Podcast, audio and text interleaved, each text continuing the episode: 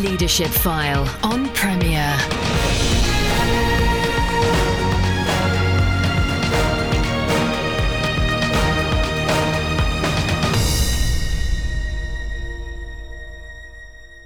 Welcome to the show that helps leaders change the way they lead. I'm Andy Peck. In the past on the Leadership File, we've looked at dealing with loss, coping with change, and persisting in the face of challenges. We've also looked at the challenge of communicating the gospel in the 21st century. But we've never covered all these themes in one show, until now. My guest today is Nick Pollard. So to explain the context of our conversation, this is going to be a longer introduction than normal. Nick and his wife Carol have been in Christian ministry for 35 years, working across the country. Nick and Carol began their ministry with young people, sixth form students and university students, as well as events-based missions. In particular, work in schools led to development of a pioneering approach with sixth form colleges in Hampshire, focused on the reading of Mark's Gospel and engaging with issues and questions arising. In 2000, Nick and Carol founded the Damaris Trust.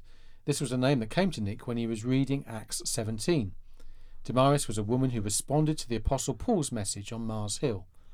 Nick and Carol built the Damaris Trust around three key principles. Number one, cultural engagement, using the latest feature films to stimulate people to think about big questions. Number two, critical thinking, through dialogue and serious engagement with issues. And three, biblical literacy, encouraging people to read the Bible for themselves. Damaris grew into a major national organisation with a large schools ministry and partnerships with the film industry to create outreach resources to reach people of all ages through a wide range of community groups. But in 2015, things suddenly changed. Through the influence of one particular trustee, a greater emphasis was placed on cash flow projections than on a faith in God's provision of resources. One day, although there was enough cash in the bank to meet current bills, the trustees consulted a liquidator because they were uncertain about the ongoing financial provision. This person did not share Nick and Carol's faith in God's provision and advised the trustees to close the trust with immediate effect, which they did. Nick and Carol responded by saying that they would personally buy back the assets of Damaris, put them into a new charity that they would found, and continue their ministry of 35 years. However, a for-profit company outbid Nick and Carol, bought the assets of Damaris over their heads, and took Damaris in their own direction. That was a year ago. Until now, Nick has not spoken about this publicly, but he has today agreed to be my guest on Leadership File, to share some of the lessons he's gleaned from such a painful experience, and to celebrate what God has done since then, enabling him and Carol to continue to help thousands to read and hear the gospel, many for the first time. So, Nick, welcome to the Leadership File. Thank you, Andy. It's good to be here with you. We'll come to the lessons you've learned and unpack some of the tough times shortly. But it seems to me in this very brief outline of your ministry that innovative evangelism has been a key theme. Absolutely. Evangelism always. I'm passionate about the gospel. Since I became a Christian when I was 15, after a process of searching and questioning, looking for truth. But then when I came into a relationship with Jesus, I realized this is fantastic. The gospel is absolutely, absolutely brilliant. But of course, what one needs to do is find ways to interest people who are not interested. And so we, my wife and I, worked on all sorts of different creative initiatives to engage people. My wife, Carol, is wonderfully creative.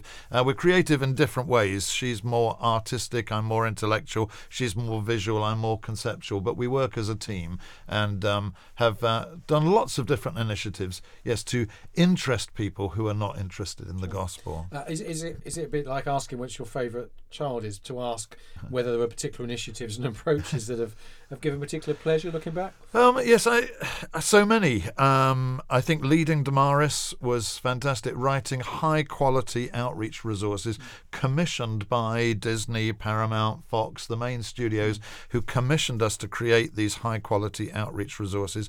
Being a university missioner, doing debates on campus with atheist lecturers in a bear pit kind of situation with questions from the floor. That was great. But I think if I was to select one, most of all, our 7 years in the late 80s and early 90s, which is when I first met you, Andy. Indeed, yes. We're getting old. When Carol and I were chaplains to the sixth form colleges of Hampshire. There were 15 sixth form colleges, and we did a question mark week in each college every 2 years. So every student who went through sixth form in Hampshire had an opportunity to ask questions around the Gospel of Mark. And what's been particularly exciting is meeting people who came to faith in that time. I was just travelling on a train recently. Guy opposite me, he said, "You're Nick Pollard, aren't you?" I said, "Yes, I am." He said, "You came to such and such a college back in the 1990s or whatever it was." And he said, "I came along, it raised loads of questions. I didn't become a Christian then, but I kept on thinking and questioning. And then a few years later, I came to faith, and I'm now a Baptist pastor." That's no wonderful. Yeah. So just meeting people like that, yeah, where that first stage of just beginning to interest them in asking spiritual questions and beginning to look at the gospel has borne fruit, and it's marvellous to see that. Sure. Well, we celebrate all that good stuff. We're also going to be talking in this conversation about the tougher things you've been through. I mean, it's not appropriate to focus in detail on the events leading to the closure of the Damaris Trust and the sale of its assets to a for-profit company, but essentially you have a situation where the trustees did not see eye to eye with you, the founder. Yes, for 30 years we had trustees who stood with us and trusted God to meet all the needs of the ministry. We followed the words of the great 19th century missionary Hudson Taylor, who said, "God's work done in God's way will never lack God's supply." And so we had very, very tough times financially, but the trustees always stood with us on it. A few years ago, a new trustee joined the board with a different view, a focus more on cash flow forecasts. And I have to say, I think there is some value in cash flow forecasts for businesses, particularly if you've got a predictable income. For businesses without a predictable income, of course, they're again more speculative, and the only thing you can say about a cash flow forecast is it's always wrong. It's never right. But for a faith ministry where you're depending upon God to provide, and God provides in remarkable ways, then I think the emphasis on cash flow forecasts was inappropriate. Now, I have to say, I went along with it, as did the other trustees, and we started becoming very focused on that. But since then, and what's happened, I think to myself, did Abraham have a cash flow forecast when he set out in obedience to God's call? Or Moses, or Gideon, or Paul, or Barnabas? Do any of the epistles to the early church leaders tell the leaders, you must have a cash flow forecast? And the great missionaries of William Carey, George Muller, Amy Carmichael, Jim Elliot, what they did was they were just obedient to God's call and had faith that he would provide. And for 30 years we had that, but it all changed emphasis in the last few years. Okay. And so, I mean, there will be many listening who head up charities structured with trustees in the classic sense who may have a form of budgeting. What are you saying to those folks from your experience? Well, I think budgeting is good. Financial control is really important. Knowing exactly what the money is and knowing exactly where you are. And we always had that. Making sure that you're very business-like in terms of high-quality resources. I mean, we were creating resources under contract from Disney and Fox and Paramount. They had to be absolute high quality, delivered on budget, on target, on time. So being business-like is not the issue. The issue is where your confidence is, where your trust is. If you're looking at it saying, well, we don't know where this money's going to come from in the next 6 months, which is what happened. There were all sorts of changes as Damaris was growing, and the trustees came to the view of saying, well, look, we don't know where this money's going to come from in the next 6 months. And so they consulted a liquidation company who also, because they weren't even Christians, they didn't share our faith. And for the life of me, I still don't know why the trustees didn't go to our auditors who knew the organisation and who were Christians, or at least the Charity Commission, but went to the liquidator, who said, well, what's all this predicted income from donations? How certain are these donations? You don't understand. You know, they never have been certain. Over 35 years of ministry, it's not been certain. That's the nature of the beast, isn't it? It is. And even the contracts from the film companies, how certain are these contracts from the film companies? Well, the way it works, you may not know till the night before you sign the contract that you're actually definitely going to get that. So I think the most important thing is to make sure that you have a board who always are actually singing off the same song sheet in terms of not only what the vision for the organization is, but our understanding of how God will provide for it. And it was devastating, I have to say, when in a 30-minute telephone conference call, they voted to hand over the Damaris Trust over to the liquidators. All the cash that was in the bank, there was a lot of cash in the bank. We were paying all the salaries and bills the next morning. They never got paid. That all went over to the liquidator. And now, a year later, I still have no report from the liquidator. I don't know what's happened to that money. I don't know what's happened to anything. I don't know. Well, I mean, I can't imagine what it must have been like to have your ministry sold out from under you. As an outsider, it's sad to hear things. Might there be a room for mediation at some point? Is it too raw at the moment? I mean, because at the end of the day, you've got people who, you know, not so much fell out, but had have a disagreement of way ahead, and it's sad as an outsider to hear. Oh, it is. Yeah, I'm not sure we've fallen out. I mean, I am still in touch with all of the trustees except this particular one who drove this, who's never answered my emails. I haven't seen him since or heard from him since that day. All I know is that I've been silent on this for a year because I didn't think it was appropriate to talk publicly about it. But he went into print with an article advocating his particular perspective and a thinly veiled criticism of me, and criticising Hudson Taylor's adage, and so no problem with the trustees. The new owners of Damaris, that's harder. It is tough. Having a baby that you have birthed and grown and developed over 15 years taken away is hard. Seeing what they're doing to it now, it feels like this baby is having the heart torn out of it. And so that I find really, really difficult. I can't imagine where forgiveness is really important, and I think Carol and I have come to a point of saying, forgiveness, also recognizing our own complicity, because yes, we did things that we would have done differently. And I have to say, in many ways, we are, in God's goodness, in a better position now because we have a smaller team of people who are really committed to the vision and the ministry, and not just the paycheck. And so we are in a good position. So we have to recognize, well, we were, we did things wrong. There were things that we would do differently again, and I've sought God's forgiveness for that, as indeed I forgive those in that situation. Well, that's good to hear. Well, you're listening to Leadership File with me, Andy Peck. I'm joined this week by Nick Pollard. We'll be back just after this. Welcome back to Leadership File with me, Andy Peck. I'm joined this week by Nick Pollard. We're talking about some of the challenges he's faced with him and his Carol, who'd set up a trust that, the story of which many of you listening will be a bit aghast about.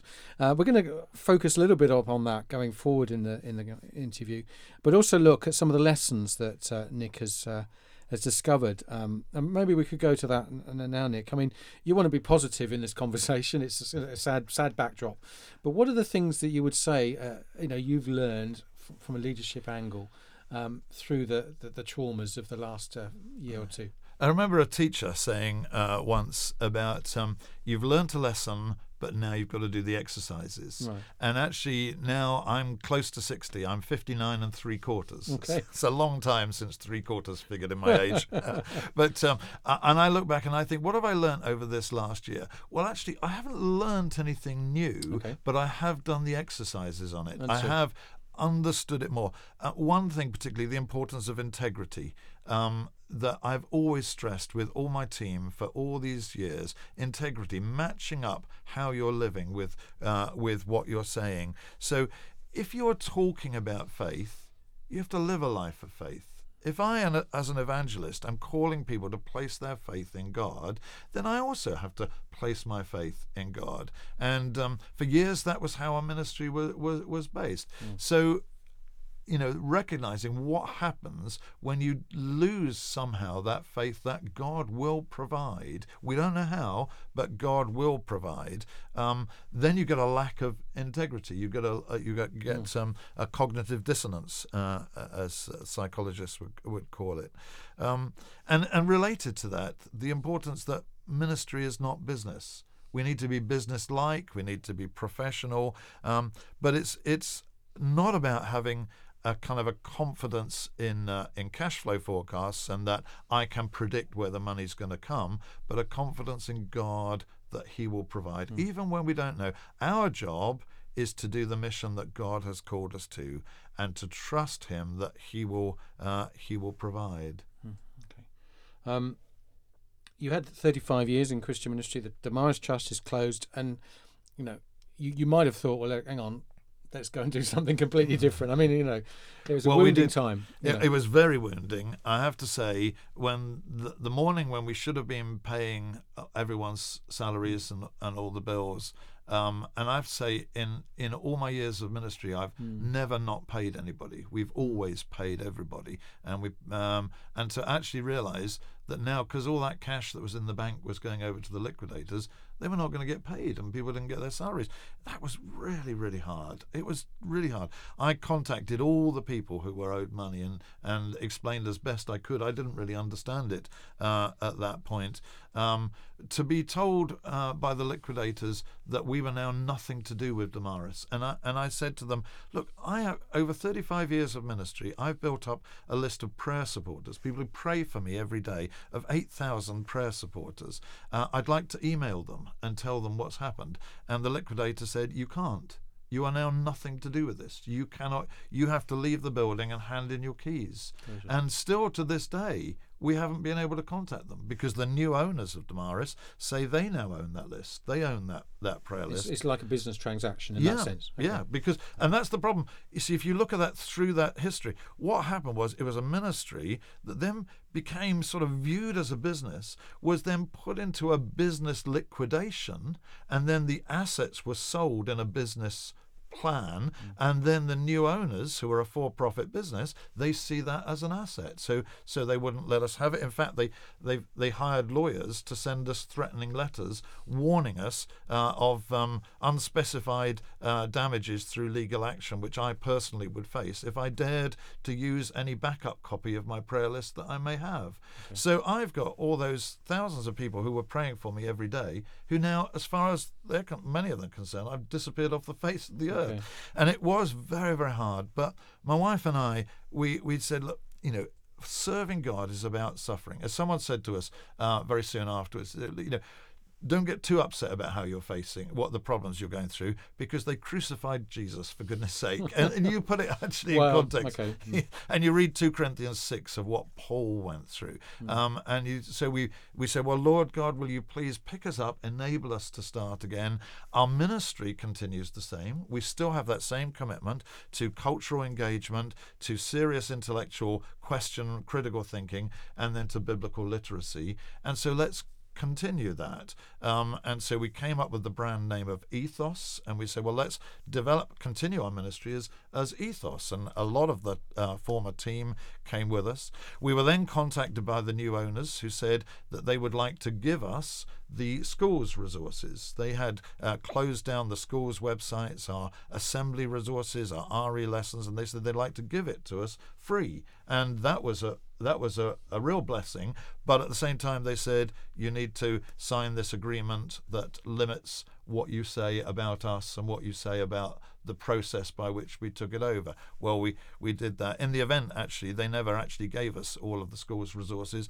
They gave us some of the original author's files, and they gave us the brand name and the web address. So we've spent a year as ethoseducation.org taking those original author's files of the RE lessons and assemblies and re-editing them, republishing them, and we were delighted that Easter this year we have relaunched all of those schools' resources, and crucially, Andy, we've made them free. before under Damaris, as part of this whole kind of business thing, they were schools had to subscribe. They had to pay £150 a year to get access to our RE lessons and assemblies. We decided, look, if we're going to trust God, we're going to trust him to provide. We're going to actually give away, make these free. And in the past, we had 10% of UK schools subscribing to our resources, which was fantastic. 1 in 10 schools were using our resources for their RE lessons and assemblies. But now we've got the capacity for every single school. Every school can actually use these resources. We are trusting God to provide. We haven't got a donor list. We haven't got a. We've got some friends that we've kept in touch with, of course, but we need to build that donor list. We need to trust God that he will bring to us the people who will say, actually, yes, I believe in what you're doing. But crucially, what we're doing is we're saying ethoseducation.org, there are free resources out there. We give them away free. We trust God to provide our needs. So if you're an RE listener, if you're an RE teacher, yeah. Then you could go on. What we published is new RE lessons tied into the school curriculum, the GCSE curriculum, but suitable also for non-examined RE and indeed for for Key Stage 3. Okay. New RE lessons every term based upon the films that are coming out on DVD. So as a film comes out on DVD, here's a lesson based on that. Okay. And what it does is it engages the students in thinking, oh, RE is interesting. I can understand it in relation to this film. So we start with a film, then there's the RE material, and always drawing people into the biblical text. Same with assemblies. Assemblies based on a latest film that's just come out on DVD. Interesting stuff, raising questions, activities, sort of fun things you have in assemblies, but always drawing people into the biblical text. So you've always got that same 3 parts of our ministry. You've got cultural engagement, you've got critical thinking skills, and you've got biblical literacy. Wonderful. And you previously you'd had connections with Disney and Paramount and others. Is there any possibility of connecting again? Well, interestingly, of course, they know Carol and myself, but of course what we've got now is this new company running Damaris Media, as they're calling it, and particularly when they sent us these threatening letters from their solicitors, we thought, oh my goodness, what are we going to do about that? That was quite rocking, I have to say. Because we, in a sense, we'd lost our ministry that we built up over all these years. What else were we going to lose with some legal action on this? So we've kind of held back from doing the film stuff as we've built the schools stuff at ethoseducation.org. But I have to say, film companies still know us. I had an email from Disney this morning, and so we will be increasingly doing more and more film stuff, but we'll be doing it differently from how the new owners of Damaris are using the same model that Carol and I developed 10 years ago, whereas culture's changed. Things have moved on, the way in which things move on. And if people go to ethoseducation.org, they'll see a new resource that we're just launching for sixth form tutor time. It's called takeone.tv. And these are 1 to 2 minute short discussion starter videos with a set of supplementary questions for teachers. For there are 400,000 sixth formers, that's 16 to 19-year-olds, in schools across the country who have these 10-minute, 15-minute tutor times. And we have tested this pilot that we've done. We did it with a film from Sony Pictures, and we did a pilot, we've tested it, and the schools love it. And so we're looking to launch that. Now, again, we need to raise £10,000 just to start that. We're sure that on an ongoing basis, the film companies will fund it. But, again, we've got to trust God that he will provide and enable us to do that. Wonderful. Well, time's finished, Nick, but just to mention, of course, you write a blog for Premier on the online resource. I do. If you go to the Premier Christianity blog, you will find that I'm writing about once a month an article on a film that's just coming out in the cinemas, looking at the film and the ideas that are raised by it and gently leading people towards what the Bible says about these issues.